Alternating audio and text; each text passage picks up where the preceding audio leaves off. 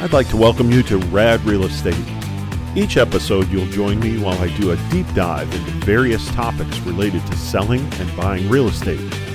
I'll talk about the state of the market, how to negotiate a contract, getting a home ready to sell, what to look for when buying, how to buy with a builder and what to expect, what's in the economic news, market trends, and how it all relates to real estate. I'm your host, Richard Dombrowski, and this is Rad Real Estate.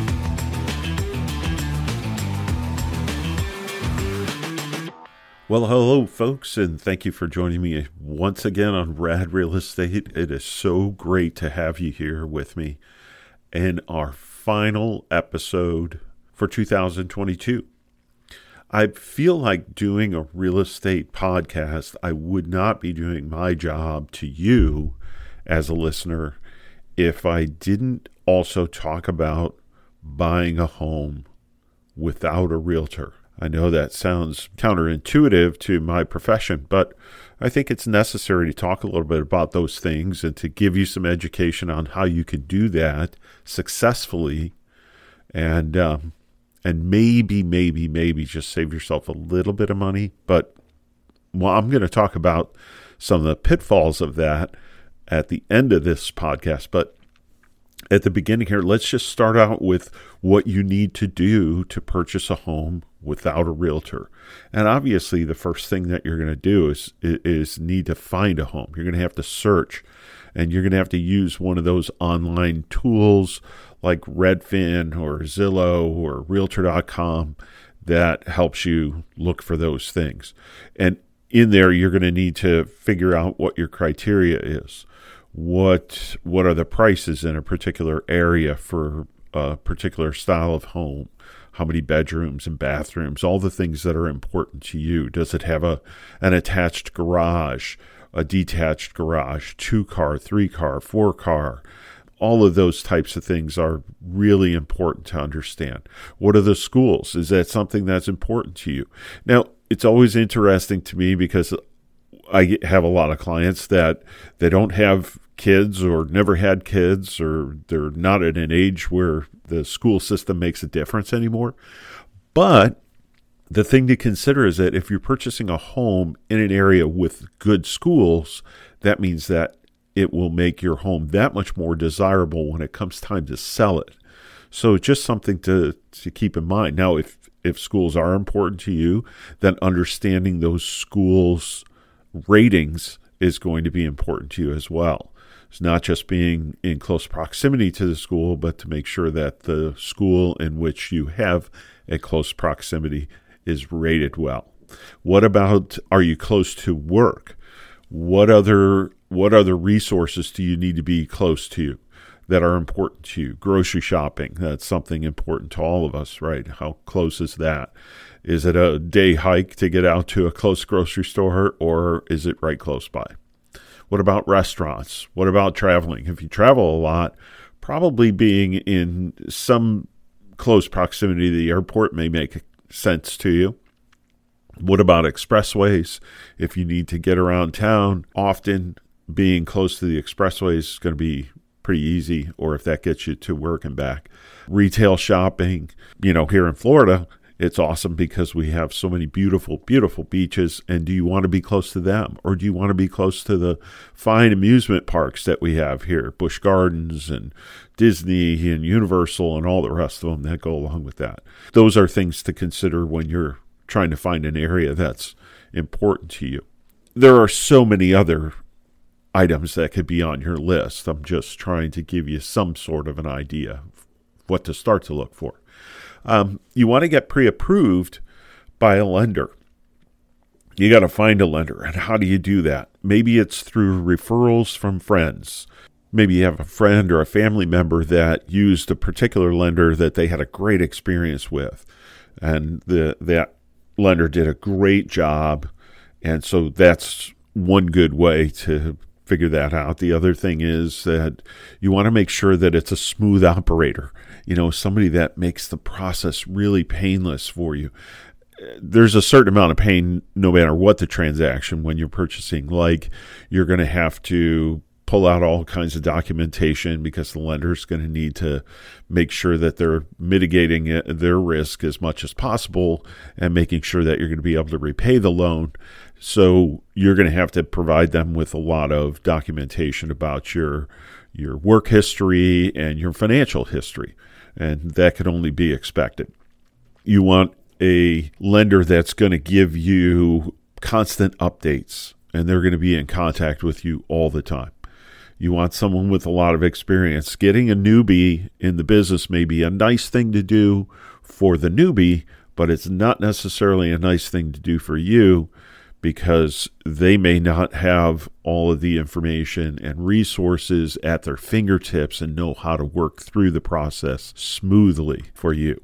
Once you've found a lender, you want to get pre approved and that process takes a little bit of time. And I'm going to talk about that in a future episode in much greater detail about how that process works and what a pre approval is, what a pre qualification is, because I think it's important for you to know that. And it's certainly important when you're shopping for a home. If you're ever getting to the point where you want to submit an offer, you're going to need a pre approval in order to convince the seller that you have the wherewithal to make the purchase. We'll get into that in a future episode in more detail, but just put it in the back of your mind that you're going to need a pre approval to get an offer submitted. Okay. So once you've found a home online or several options of homes online, you want to visit the home.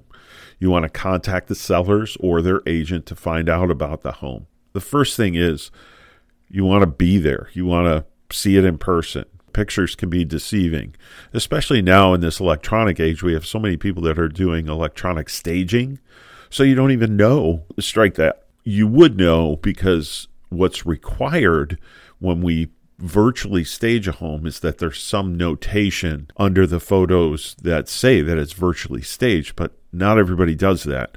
So you could be kind of um, lulled into a false sense of security about a particular home because it wasn't disclosed that the home is virtually staged.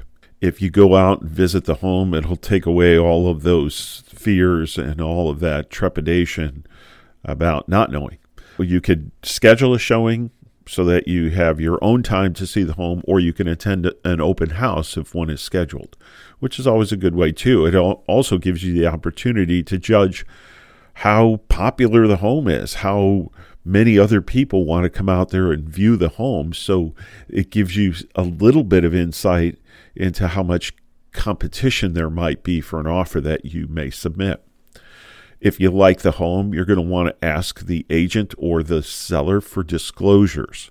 And I would not, I repeat, not allow a seller to tell you they don't have any because this is where you can be very exposed or you can be protected.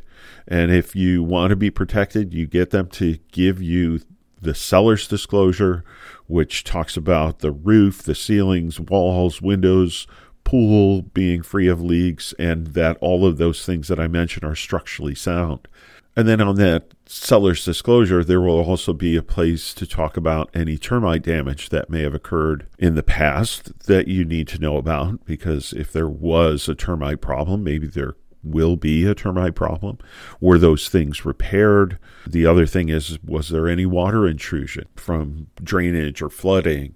How about plumbing? Is the plumbing all sound and is that all in, in good shape or have there been issues in the past? What about the roof? what what was the date that it was installed? How about any leaks or repairs that were made to the roof? You want to know that the roof is a certain age because insurance companies are now saying that they won't insure homes in Florida that have roofs that are over a certain age. And it's important to know that about your insurance company too. Some companies are a little more liberal and some are far less liberal. I've heard in some cases that insurance companies are saying that they won't insure the roof on a home if the roof is older than 10 years.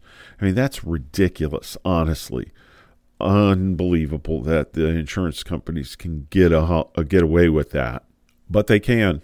They have great lobbyists, I guess. The next thing that you'll see on the seller's disclosure is if there's a pool or a hot tub or spa at the home outside, um, any information about that, any leaks, does the heater work, and so forth. What about sinkholes? Have there been any? Has there been a repair or a remediation to a sinkhole? Very important to understand that. And it's important to understand that for a couple of reasons. One is is there potential that there could be another sinkhole event? Or two is can the home be insured, um, knowing that there was a sinkhole there before? Next item would be Is there a homeowners association? And are there restrictions? Is your membership in the homeowners association mandatory? What about uh, changes to any of the restrictions in that homeowners association? Are there shared driveways or fences or walls, boundary disputes that may be going on with the homeowners association or even with a neighbor? And then the next item would be any environmental issues. Was the home built before 1978? And if you've listened to past episodes, you'll remember that if a home was built before 1978, then there was likely lead in the paint that was used to paint the home. So you need to know that. Was it built before 1978? What about any environmental hazard issues? Asbestos, mold, radon gas? Is there methamphetamine contamination? We're in Florida, after all, here, and we are one of the nation's capitals for methamphetamine. And um, if somebody was was cooking meth in their residence, that leaves a contamination in that in that place. That doesn't mean that the home can never be sold or purchased again, but it just means that you need to understand what you're getting into. Very important. How about any fuel, propane, or chemical storage tanks on the property, or have any been removed? The next item would be any governmental claims or litigation. Are there any legal claims or administrative claims affecting the property? Is somebody imposing eminent domain because there's a road being built through or, or anything like that? Any county special assessment for the road or what have you? Any zoning issues? If, is the home or any part of it in violation to any zoning restrictions? Those are all things that you should know. And at the very least, the seller should let you know that there is a problem if there is. So, again, you know what you're getting yourself into. There's a special disclosure for homeowners associations, and it talks more specifically about the funds or the fees that you pay to that homeowners association. Are they monthly fees, quarterly, annual? How much is it? What are the documents? What do they show as far as restrictions? What is covered under the HOA? Sometimes it's certain amenities, sometimes it's not. There's another disclosure that we've talked about in prior RAD real estate shows that talks about a community development district or CDD. You would want to know if there is one because that adds to your tax bill. And you need to know how much that is and what is covered under that because sometimes community amenities like clubhouses and things like that are they still fall under the CDD and not the HOA. But again, it gets a little confusing, so you need to understand that. What is the cost to you and what you get for that money? So once you've gotten all those disclosures then you're going to want to perhaps make an offer on a home if you find one that you really like. And that could be as simple as a letter to the seller that offers a particular purchase price or proposed purchase price, any seller concessions that you're asking for if you want them to pay part of your closing costs, or if there are any contingencies on the purchase of the home, like if you want to put in there that it is contingent upon an appraisal or it's contingent upon inspections, contingent upon financing, it's important that your letter discloses that. It should also disclose an expected time that you want to close on the home. Why is that important? Well, if you leave that open ended, then either party can drag that on for a long period of time. Usually, by the way, you would go at least 30 days from the time the contract is signed until closing. So that gives the lender a chance to go through their process. If you're a cash sale or purchase, I should say, then that could happen relatively quickly. Uh, as soon as your inspections are done, you can close on the home. Um, you're going to want to add a deadline for the sellers to respond to your letter or to your offer because, again, you just don't want to leave that open ended.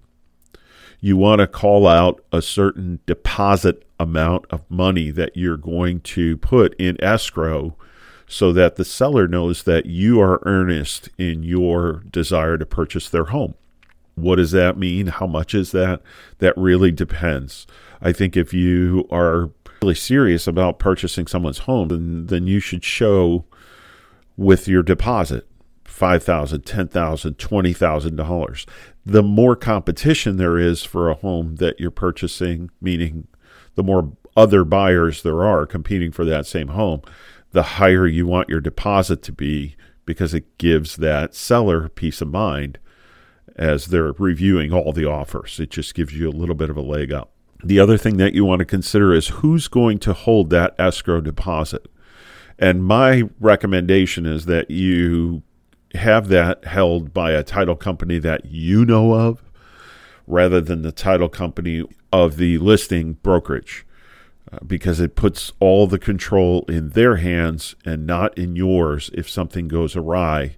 You're going to want that money back so that you can use it to go put it down on another home.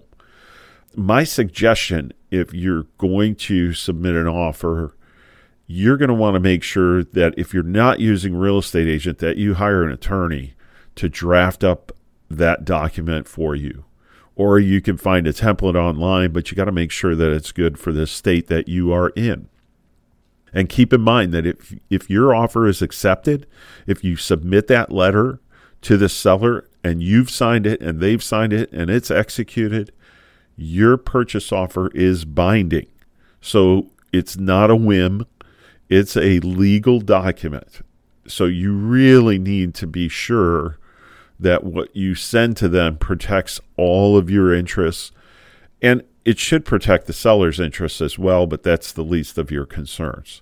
If you and the seller agree to the terms that you've sent in, then you have an accepted offer, executed and accepted. And now you're bound to all of those points in that letter or in that contract.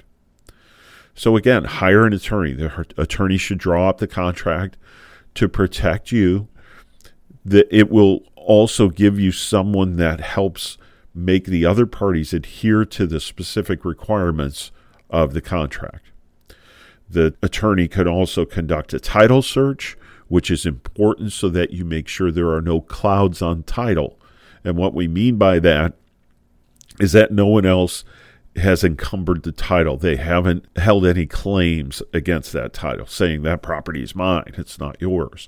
You want to obtain title insurance as well because the title search can only dig up so much past history.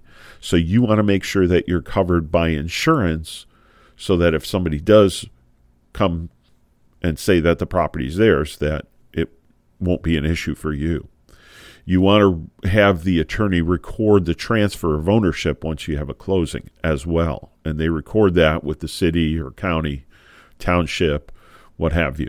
And as long as we're talking about closing on your home, let's talk a little bit about that. You're going to be in close communication with your lender because the lender will need to be extremely involved in that process and you'll need to be in close contact with them so that they are sure to be providing the title company with all the information they need to assemble the closing document or the closing statement. And that is a back and forth process. So the lender communicates with the title company. Title company puts everything together, sends it back to the lender. The lender looks at all of that documentation, and there's several levels of d- scrutiny that go into reviewing that documentation to make sure that everything is copacetic. The lender will give their final approval and the title company will be able to close the home. So that's the all the signing of the paperwork which technically close the home, the money gets transferred from the lender to the title company, from the title company to the seller.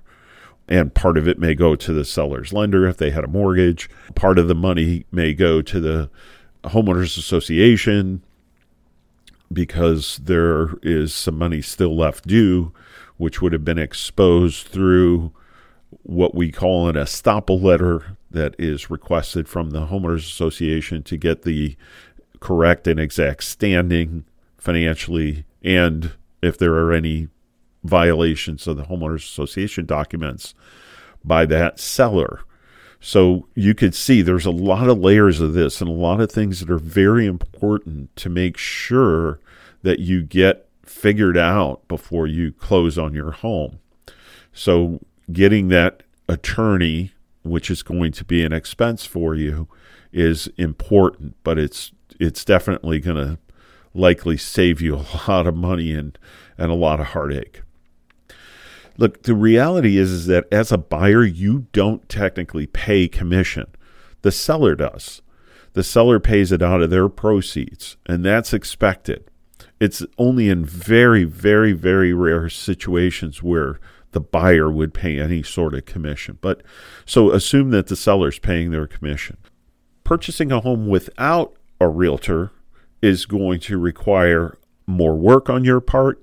It's also going to require more time for you as the buyer. But depending on your knowledge and comfort level, spearheading the process yourself can amount to some savings. But like I said, the pitfalls are numerous. Let's talk a little bit about those. You may have the wrong paperwork or missing paperwork that protects you as a buyer that puts you at risk, that puts your deposit at risk. Those are things that you need to understand. Not all listings will be seen online in those systems that you would use from a third party like Zillow and Realtor.com and Trulia. Realtor.com is probably the most accurate, but it's not 100% which means that you may not be able to see all the homes that are available in a particular area because you're using those systems where a realtor system is 100% accurate, right? Understanding that is very important. Another thing that you need to make sure is that either you, your attorney, or with the help of a realtor, you can hold the seller or their listing agent or brokerage to certain standards legal standards that they're required to uphold during the course of a transaction. There's no ifs, ands, or buts about that. Realtors and brokers are required to commit to and uphold a code of ethics to which we commit when we become realtors, period. And someone needs to hold them to that standard. Well, in order to hold them to that standard, you need to understand that standard. And if you're doing this on your own, that could be problematic. The other thing that a realtor can do for you is offer you resources like an inspector, an inspector for the general inspection, wood destroying organisms or termite inspection, well and septic inspection, pool inspection, indoor air quality inspections, and numerous other inspections that a property may require that your realtor would have as a resource. They would know inspectors who are good at doing those things. And by the way, we know those things through trial and error over time. We collect good resources for lenders and for inspectors, for a title company that might hold your, your escrow deposit. You want a good title company to do that. And then you want a, a realtor that can help you even after the closing you need something painted, or you need a handyman, you need flooring done, you need your air conditioning or, or heating system inspected or changed. We have the resources, we have the numbers for you to call. So that's my pitch as a real estate broker in the state of Florida. That's my pitch at the end of my my podcast telling you how you can not use me to purchase a home. Like I said at the onset of this particular episode is it would not be doing my duty to you in this podcast for Rad Real Estate by not giving you some education on how to do this on your own. But that does not take away my my very strong advice that you should use a realtor to help you in purchasing a home. I hope that you got something out of this. I wish you a very, very happy new year, prosperous new year, healthy new year in 2023. Thank you so much for tuning in so far, and we will see you in 2023 next time.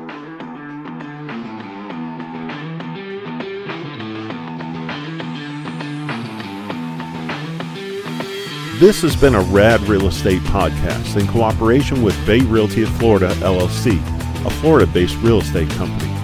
Episodes are written, directed, and edited by Richard Dombrowski. The views expressed on this podcast are the opinions of the host and guests of the show and should not be used to make financial decisions or in buying or selling real estate. To find out more information, contact the host directly at bayrealtyofflorida at gmail.com. The theme song is Action by Cube Sounds and can be found on Pixabay.